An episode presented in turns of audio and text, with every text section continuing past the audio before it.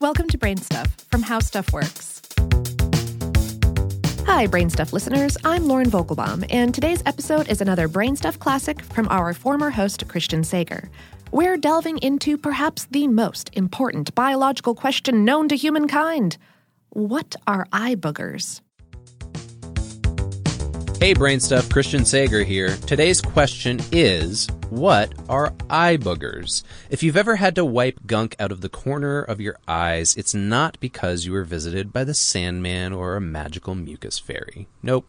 We live in a cruelly mundane universe, and I'm sorry if I'm the first to break it to you. But eye boogers are a buildup of the precorneal or basal tear film that coats and protects your eyes, plus any foreign particles it catches. This tear film is just 3 micrometers thick, which is less than half the diameter of a red blood cell. But it's made up of three components the mucin, the aqueous, and the lipid.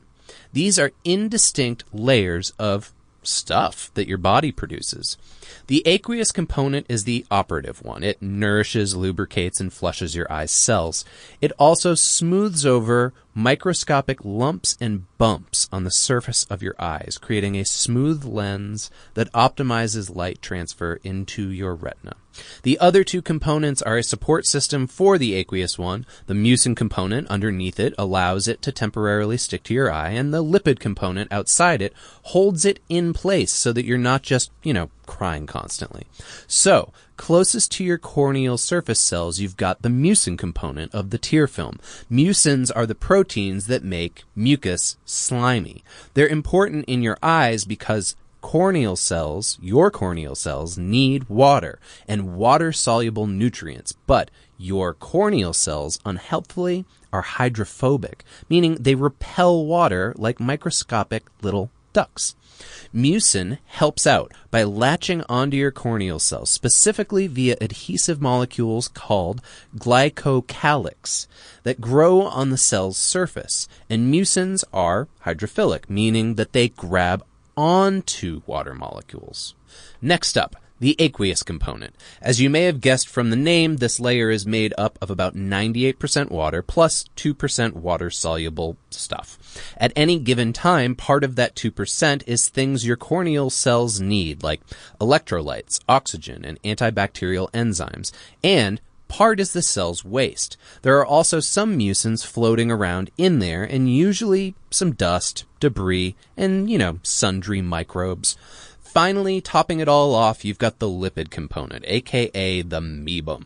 It's made mostly of wax and cholesterol esters. These esters are slick, hydrophobic substances that our bodies use to lubricate and waterproof various tissues. In the tear film, they float on top of the aqueous layer, helping our eyelids glide easily over our eyes. They also provide a strong surface tension for our basal tears. Without the lipid layer, our tear film would drip right off our eyeballs. But how do these components become eye boogers and why do they accumulate in the inner corners of your eyes? Well, I'm going to tell you. When you blink, your entire eyelid doesn't close simultaneously. It shuts like a clapboard from the outer corners of your eyes inward toward your nose.